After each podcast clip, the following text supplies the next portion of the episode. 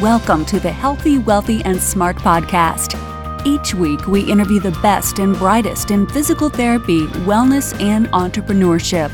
We give you cutting edge information you need to live your best life healthy, wealthy, and smart. The information in this podcast is for entertainment purposes only and should not be used as personalized medical advice. And now, here's your host, Dr. Karen Litzy. Everybody, welcome back to the podcast. I am your host, Karen Litzy, and today's episode is brought to you by Net Health. So, Net Health wants to help you maintain strong relationships with your patients. So, they have created the Redoc Patient Portal, which provides a secure line of communication between you and your patients. You can conduct video conferencing for telehealth, secure messaging, share documents and photos, and your patients have 24 7 secure on demand access to their therapy health information without phone calls and voice messages. If you want to learn more about the Redoc Patient Portal, contact them at Redoc, that's R E D O C, at nethealth.com. So thanks for sponsoring today's episode. And on to my guest, Dr. Michael Greiwe. He is a surgeon by day and tech guru by night. He is a practicing orthopedic surgeon with OrthoCincy near Cincinnati, Ohio, and is the founder of Ortho Live and Spring Health Live telemed- telemedicine platforms. The platforms allow medical practices to deliver telemedicine visits through real time HIPAA compliant video conferencing between the provider and the patient, increasing pa- uh, practice revenue, efficiency, and patient satisfaction.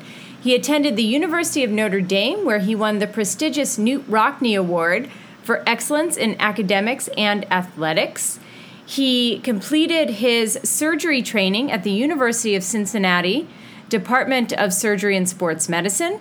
And in 2010, Dr. Greiwe completed his fellowship in shoulder, elbow, and sports medicine at Columbia University, training with the head team physician for the New York Yankees, Dr. Christopher Ahmad. And today we are talking about telehealth. So we had some uh, episodes on telehealth, kind of how to set up things like that in the beginning of the COVID pandemic.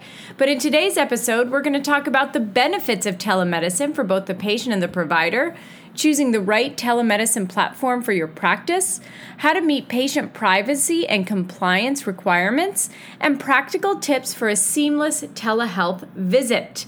So, we are still in the midst of a COVID pandemic, so we should all be we should have already added telehealth to our practice. So I want to thank Dr. Greiwe for coming on and talking about that.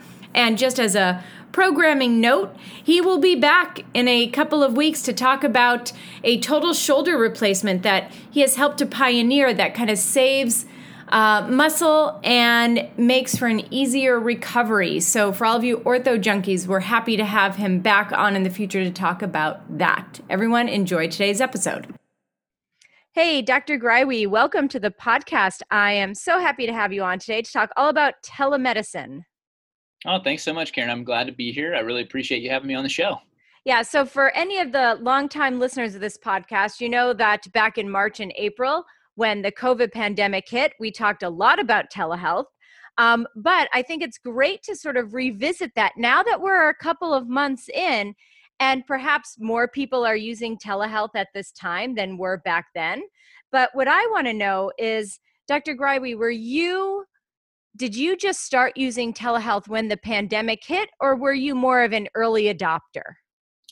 Yeah, thanks for the question. I, I kind of, Karen, I was sort of like an early adopter. Um, you know, I, I started using telemedicine back when it really wasn't cool, I guess. Um, it was like back in the 2016 uh, time period.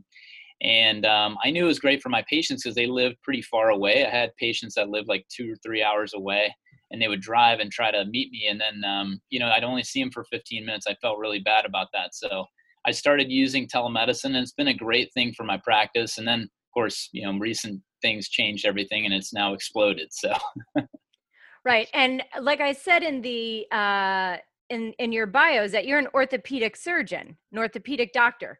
So, one question that I think is probably going that you probably get asked all the time is how in the heck do you see someone for an orthopedic condition when you can't put your hands on them and kind of feel what's going on? Yeah, that's a great question. I get it all the time and it's one of those things where, you know, for for me and I'm sure for you as a physical therapist, you know so much when you hear about the history of that patient. So like the history gives you probably 80 to 90% of what you need and then the rest is sort of verifying things through you know a, a, physical exam and there's certain things on video that you can kind of catch so like if i have somebody with the rotator cuff problem i can watch their arm move and i just know that the rotator cuff is bothering them and then i'll maybe order like an mri or something along those lines to sort of confirm. But ultimately for me it's more about like you know I, I, may have to see this patient in the office at a certain point in time but but i don't always have to do that. It's kind of like depends on what the history gives me. Yeah that's and and uh, agreed. From a physical therapy standpoint i we i get that question all the time yep. is well how can you do physical therapy on someone if you can't if you're not in the same room and again it's it comes down to listening to the patient like they will tell you everything you right. need to help treat them, to help diagnose them, if you just listen in the beginning, and then you can tailor your program accordingly. Now, of course, like you said, there are times where you have to see the person in person. Right. And sometimes that's the same with PT. So I think oftentimes when people think about telehealth, they just paint with a very broad stroke. 100%. And they think, well, how can you do that? So what what do you say to people who sort of have that mentality of all or nothing? Yeah, I think if they experience it for their them you know themselves, they can sort of see that okay, you know this really works, and it works because you know if you have somebody on the other side that's engaging you and is asking the right questions, you're going to eventually come to the right answer. You know, I, I've had patients with a frozen shoulder, and I'm sure Karen, you've treated patients with frozen shoulder. They sort of have classic signs and symptoms. Sometimes the history isn't like exactly they're just sort of, oh, well, you know, my shoulder's been hurting and it kind of came on over the last several months. And now I can't really move my arm as well as I, you know, used to. Or maybe you might not hear that. You just hear, hear like, well, it hurts all over all the time. But if you kind of ask some leading questions, you have the right examiner, you can find out the answer. And so I think that's really the the key is having the right person on the other side of the screen, you know, asking the right questions. I'm sure you do the same in your practice with physical therapy. Yeah, absolutely. And, you know, when we're talking about our different practices and our businesses, um, because of the COVID pandemic, a lot of places had to shut down their in person. I'm in New York City. So, talk about being shut down. So, we were shut down Absolutely. quite early. Now, other parts of the country are flaring up, and it's there's a lot of uncertainty here. So, when it comes to telehealth and our business, how can telehealth be uh, uh, help our practices grow and help our businesses grow? That's a great question. I think it's something that people are sort of finding out more and more about right now. I mean, there's so many ways to be able to utilize telemedicine in our practices to help it grow. I mean, first of all, um, right now as an orthopedic surgeon, I see patients from around my area because of you know covid and the situation we're in right now they don't want to come into the office you know so they're looking online and they find oh dr Greiwe's got an open slot to be able to be seen via telemedicine. So we're kind of advertising that at ortho cincy where i practice to say hey anybody that might want to come in for telemedicine appointment you can. And it just gives me access a lot better than it normally would uh, to be able to see patients and then I think there's other ways too. So, for instance, um, you know, for physical therapists, you might work with employers, for instance, or or workplaces that need a physical therapist, and you put like an iPad there to say, if you need, you know, a physical therapist, here's how I can help you. You know, call me or or whatever through this um, device. And so there's just so many ways uh, for us to do that inside ortho specifically post-operative recheck appointments. They open up slots of time that you know you typically wouldn't have because it's a lot more efficient to see someone via telemedicine than it is sort of in person. And um, you know also there's a lot of downtime kind of between surgeries for us too so that downtime can be utilized for telemedicine too. So there's a lot of you know ways we can sort of generate um, you know revenue through that and, and kind of open up our practices a little bit more. And what what i found is i can actually help more people.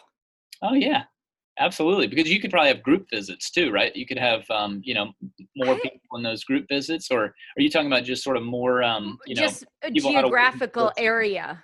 Yeah, right. Yeah, like, absolutely. like you were saying before we went on, is sometimes you have people have to drive two to three hours to see you. Right. Right. You know, that's really that can be really difficult. So imagine if you have, you know, this really aching shoulder pain and you have to drive two hours Right. Absolutely. No, right? you're, you're absolutely right. I think what help what helps you is you know with telemedicine you've got the reach to be able to see somebody that's five hours away or even across the country that's heard about you or you know maybe they know that you you have certain techniques that they like um, I, I sort of developed like a posterior shoulder replacement where it's kind of a muscle sparing approach to the shoulder and so i have people come from like california texas montana you know and now i can kind of see them post operatively and pre-operatively with telemedicine. So it's a really nice it's a nice tool from that standpoint too. Oh yeah, that's great. Yeah. So you could see them pre-operatively if they're across the country. They come in, you do the surgery, and then you can then see them post-operative so they don't have to stick around by you for for six right. weeks right right so i'll have them stay for the first week and then yeah. we kind of check the incision make sure everything's looking good take x-rays and then they'll go back home and then i'll check in with them every four or five weeks they'll be doing physical therapy kind of in their local area mm-hmm. um, or of course i could like refer them to you to like do some remote therapy yeah exactly but uh, but yeah so that's how they do it currently is they go back home they work and they get their motion back and then we'll check in again virtually cool. Now, how about prescribing medications? Is that yeah. something that you can do via tele? How does that work? Yeah, it still works pretty well uh, via telemedicine, but I don't really do any like Schedule three narcotics, you know, things like that. We we we don't do, but um, you know, anti-inflammatories, you know, um, you know, if somebody has has some nausea like Zofran or or you know things of that nature are pretty easy to prescribe, and we still prescribe and have the same prescribing practice uh, that we do in person. It's just I get a little bit more wary, and I think it's prudent to to be more wary about you know narcotic prescriptions and things like that especially in the world that we live in right now. We got to be very careful about that. So so we're super careful with that but i think um, most of the other prescriptions are totally um, they're they're you know okay to do. Mm-hmm. and how about um, this is a question that i get sometimes is what about privacy and compliance and making sure that you're meeting all those standards. So, how can we ensure that we're doing that as a healthcare practitioner on telehealth? That's a great question. I think you know it's it is very important, obviously. So HIPAA compliance is what it's sort of called, as you know, and and um, it's what everybody sort of doesn't like to have to worry about, but it's very important for our patients, right? I mean, that's people are very much in tune with their privacy. Um, data privacy is being uh, becoming like a really big thing right now. But really, people's healthcare privacy and and their um, you know their their medical privacy is very very important. So the telehealth platform that you choose, you have to make sure that that is HIPAA compliant, and that means end-to-end encryption. That means like the data that starts uh, out you know it's carried through the internet and it's it's encrypted and then wherever it's housed it's also encrypted there too so that no one can sort of um, get to that information. I think that's really critical very important for our patients and most of the platforms they will advertise whether or not they're hipaa compliant and um, you want to know kind of how many uh, you know what what type of bit encryption they are and things like that when you look at platforms. And when what was that last thing you said bit encryption? Yeah it's sort of what like uh, well that as as the information is you know traveling across the internet um, mm-hmm. there's sort of you know bytes of information right? And so the the amount of encryption can be sort of uh, leveled up so that that you know basically you can have like 64 bit encryption or you could have 200 and you know 64 bit encryption. There's certain levels. And so it ta- it's like a string of numbers um, and so that string of numbers is is how much it would take to crack the code essentially Got so you know, 256 bit encryption is like you know a massive amount of uh, code breaking has to happen to catch that while it's traveling through you know the interweb. So, got it got it. yeah. well no that's really good because i think that's that's something that if people are choosing a platform it's definitely something that as a provider you want to be looking at. Absolutely. It's very important you know um, and most providers are pretty in tune with that but mm-hmm. right now like you know they're allowing telemedicine to occur on FaceTime and some other you know platforms. Yeah. Now FaceTime is not HIPAA not That's HIPAA right. compliant. Yes. Hundred percent. Yeah. So we we don't want to really be using that right now, and and right. there are some providers out there that are doing it, maybe just for ease of use and because the pandemic, it's it's happened, but ultimately what we really need to make sure is that we we don't use those platforms those platforms are not safe not secure yeah. What other are there any other sort of um, things that you want to watch out for when you're uh, let's say, well, first we'll start with looking at different telehealth platforms. Mm-hmm. So, what are the things that you want to be looking for? And then, if you have any advice on uh, do's and don'ts while you're actually in your telehealth session. I know yeah. some of them seem like should be common sense, but you never know. so let's go with what should you look at first? What should be yeah. what should you be looking at in your telehealth platform? And on that note, we're going to take a quick break to hear from our sponsor and be right back with Dr. Greiwe's answers. This episode is brought to you by Net Health, helping you maintain strong relationships with your patients. The ReDoc patient portal provides a secure line of communication between you and your patients. Conduct virtual visits and have follow up conversations with your patients via secure messaging when it's convenient for you. Patients have 24 7 secure, on demand access to their therapy health information without phone calls and voice messages. Video conferencing for telehealth, secure messaging, share documents and photos, and view health information and appointments. To learn more, contact them at redoc at nethealth.com. It's a great question. I think the first thing um, that's really important for patients is making sure that you know the HIPAA compliance there. So we covered that, right? So HIPAA compliance probably number one. Number two is does this platform allow you to you know keep a schedule? So one of the most frustrating things as a provider of telemedicine is and this is what I found out many many years ago is that there's no schedule. You know, you you have to send the invitation to the patient, and the patient sort of says yes, I'd like to do this, and then you know they they link up eventually. But what you really want is to be able to see scheduled appointments. That way, you can move from one person to the next, and you're not really leaving a screen and trying to come back and forth. Just from an efficiency standpoint, it's not not very efficient to do that. Another thing that's important, I think, is being able to chat with your patient. Sometimes it's important to be able to have a conversation, but it's also important to answer questions. And so being able to have kind of a text-based chat that's secure as well, that might be, you know, maybe they can send you a picture, maybe you can send them a video, um, maybe you can send them sort of a document that gives them some exercises or what have you. And that's really important too. But I think one of the other things I was going to mention is consenting. Um, a lot of platforms don't have consent, and of course, that's part of the law. You have to consent that patient for telemedicine before you have a visit in most of the states. I think 45 of the states you have to have a consent. So very important for the consent process to happen also, and that allows you to have a um, a legal uh, telemedicine appointment. And that consent process can that be in your initial paperwork so if you're onboarding someone and you have i mean we've all been to the doctor's office you have to fill out a million different forms right yeah. so uh, same thing with pt so, can that consent to telehealth be in that onboarding, or does it have to be every time you connect for a telehealth visit? Do they have to consent every single time? That's a great question, and it's it's really just a one-time consent. Got it. So it doesn't have to be you know every time. So if they just come to your office first time, you're gonna maybe have them sign some paperwork that says consent to telemedicine, and that's fine. You're good to go. Um, but in the case where you have a new patient, it's very important to make sure that you have that consent process. And so for us and what we do at Ortho Live and Spring Health Live, we just have them sign off one time that they agree to telemedicine, and then we assume every time they visit the platform, they know what they're, you know, doing and they've already agreed to it. Mm-hmm. Yeah. Whew. Yeah, because I yeah, have. Woo you just gave me a little sigh of relief there because I have I have it again as part of my onboarding paperwork that people are consenting to their telehealth visits, but I don't do it every single time for each right. visit. Right. Okay. I, I, think it's just sort of like the billing practices in your practice too, and that people sign off that they're okay with billing and mm-hmm. that They just mm-hmm. do it once. They're not signing it every time that they come back. Got um, it. But it's it applies similarly to telemedicine. Got it. Got it. Okay, so those are the things you want to look at when you're kind of shopping around for a platform.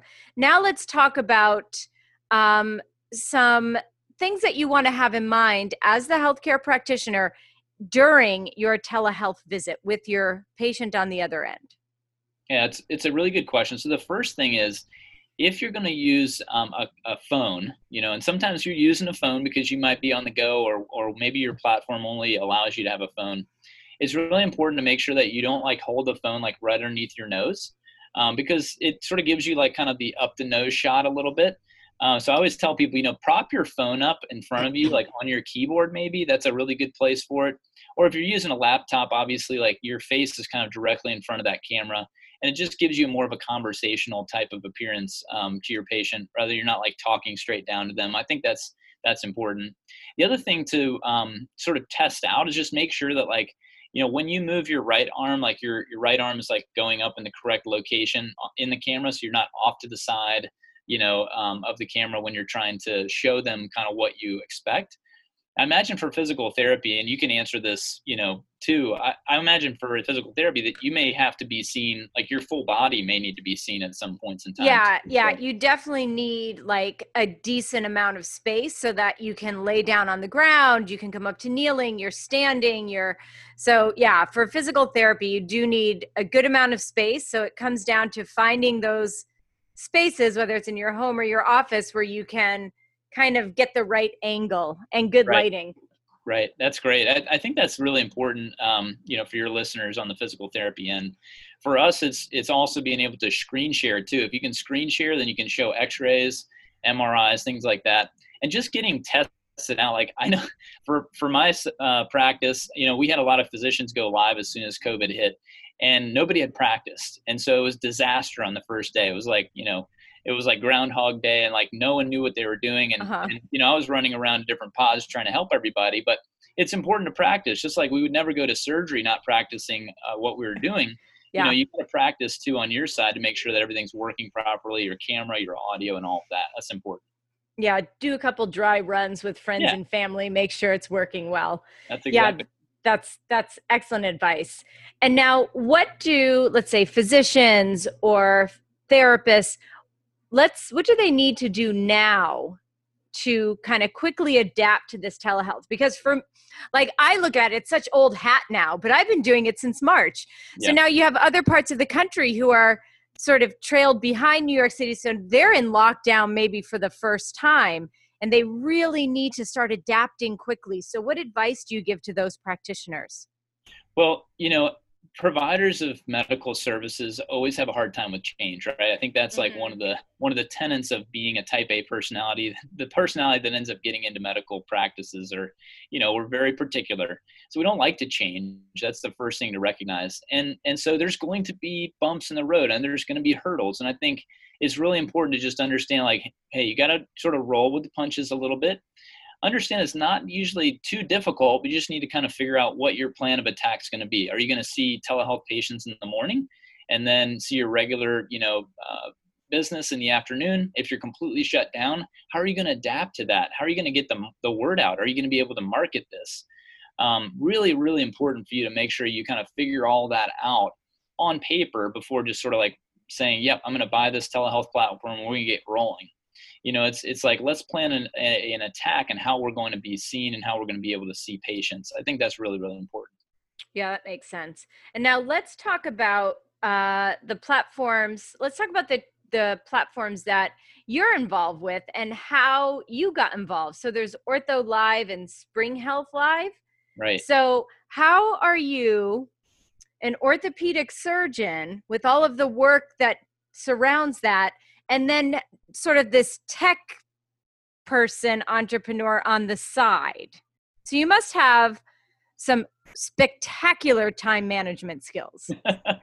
well, I've got a very forgiving wife. I know that's that's number one. Um, but you know, it's it is like a uh, it's a wonderful thing for me because I really enjoy doing kind of creative things, uh, things that might help my patients. And telemedicine was one of those things I think really was was a great thing for my patients ultimately. Um, but uh, for me, telemedicine was a way for my patients to be helped in a way that we couldn't really help them through anything else. And so there wasn't a great solution. So I decided to uh, found uh, Ortho Live um, about three years ago. That was 2016. And uh, it was only because I was looking around to try to find a solution for patients and for providers that was really efficient and that worked really smoothly. But what I found was that really didn't exist, and it was really hard to find the right solution. And so I decided to create it after speaking with a CEO of a telemedicine company out in the California area. He kind of runs a lot of the video for MD Live and some of the other larger companies. And he said, Mike, you know, this is a great idea. You ought to kind of follow through on your vision to do this for orthopedics. and so I did that with Ortho Live, and it's been really successful.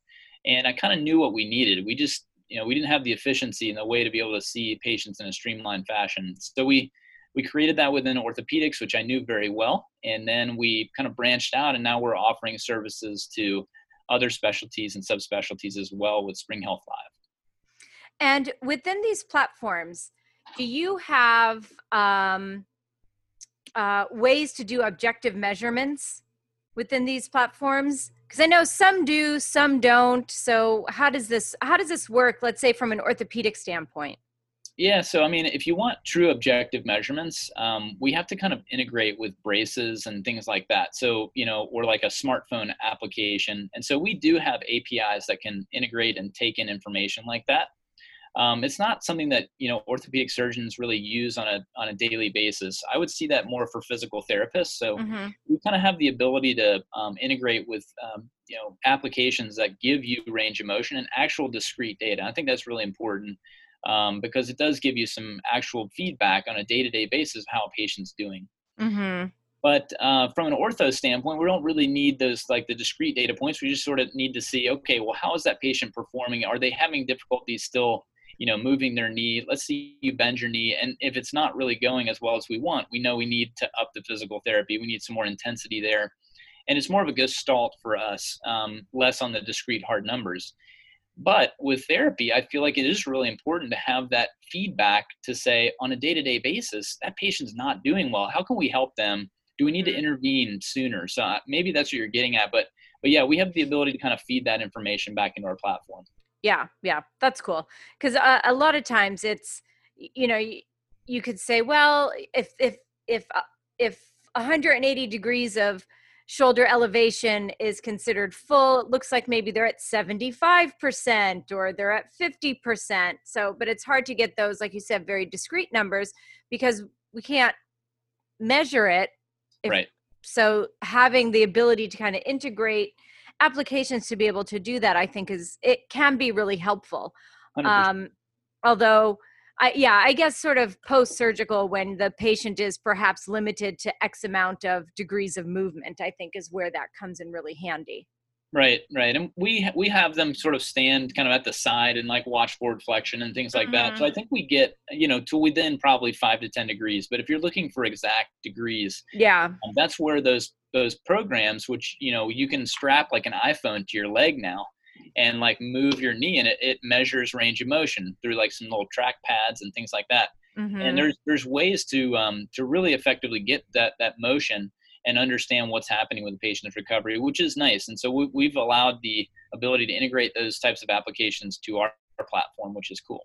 Yeah that's really cool. I was working with um, some developers based in israel who have an app for gait and so you put it in your pocket and what it yep. does is it can tell you the excursion of your hip range of motion from flexion through extension, oh, wow. comparing side to side, your stance time, uh, steps per minute, um, all sorts of stuff. Um, I think there's up to like seven or eight discrete measurements, which yeah. is super cool. So, again, in times like this, this is where the technology 10 years ago didn't exist.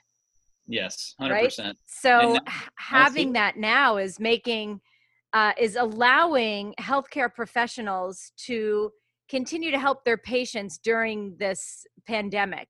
No question. I was I was speaking with a group that has some um, special socks that like will measure stride length and things like that, so they know when a person may be like you know unsteady with their gait, mm. when they mm-hmm. might be at fall risk, um, mm-hmm. which I mm-hmm. think is a great it's a great uh, thing. And so you yeah. know understanding when patients may need some therapy to try to help with balance is critical i mean falls are a multi-billion dollar issue in the united states today and yes. if we can kind of cut down on falls it's a great great opportunity and so we're i think we're leveraging little um, things like you know from a data standpoint uh, to be able to improve population health. I, I think it's great.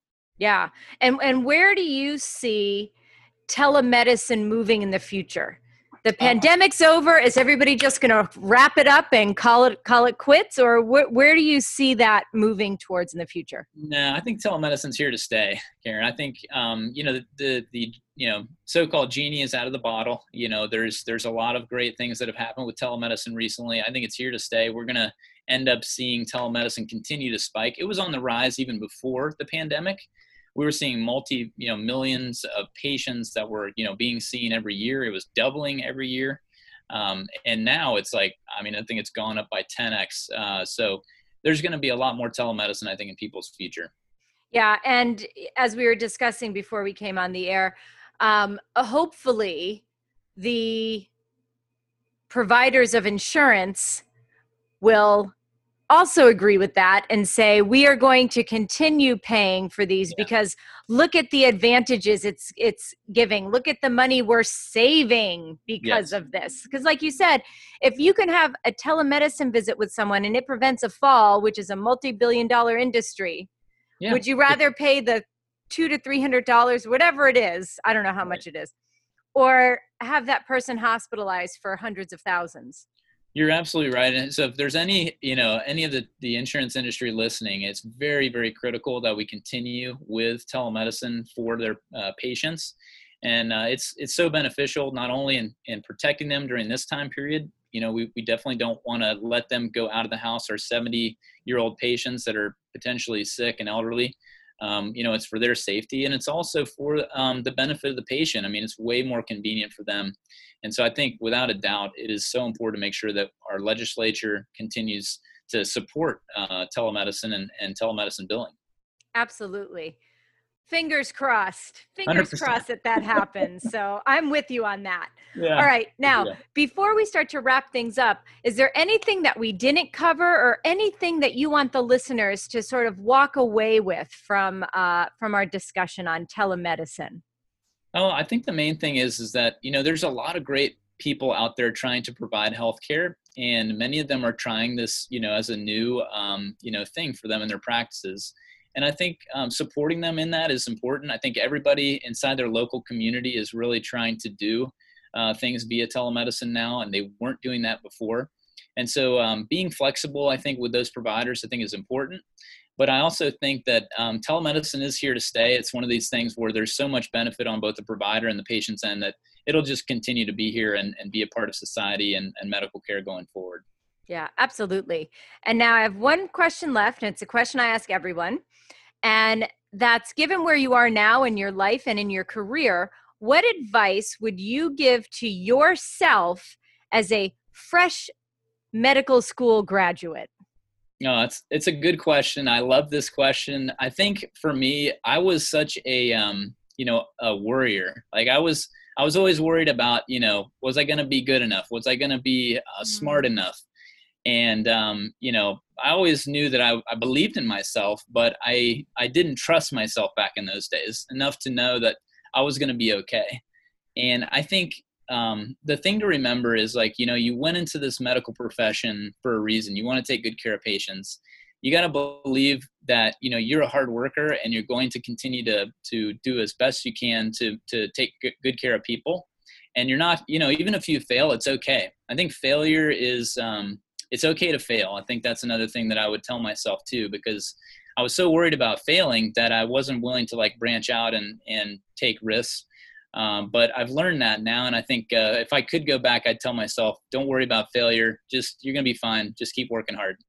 Great, excellent advice. And now, where can people find out more about you, more about Ortho Live and Spring Health Live? Great. Yeah. Well, they can actually look at our website. Um, so our website is www.ortholive.com and then www.springhealthlive.com. Perfect. And how about you? So for me, uh, I can be reached uh, at Mike Greiwe. It's M I K E G R E I W E at ortholive.com. That's my email address, and I'll be happy to respond. Perfect. And just so everyone knows, we'll have all of those links in the show notes under this episode at podcast.healthywealthysmart.com.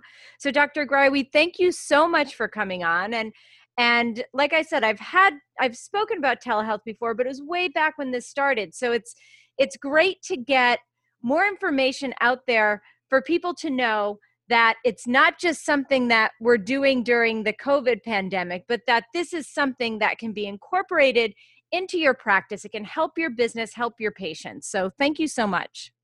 Oh, thank you, Karen. I was glad to be here. Appreciate it.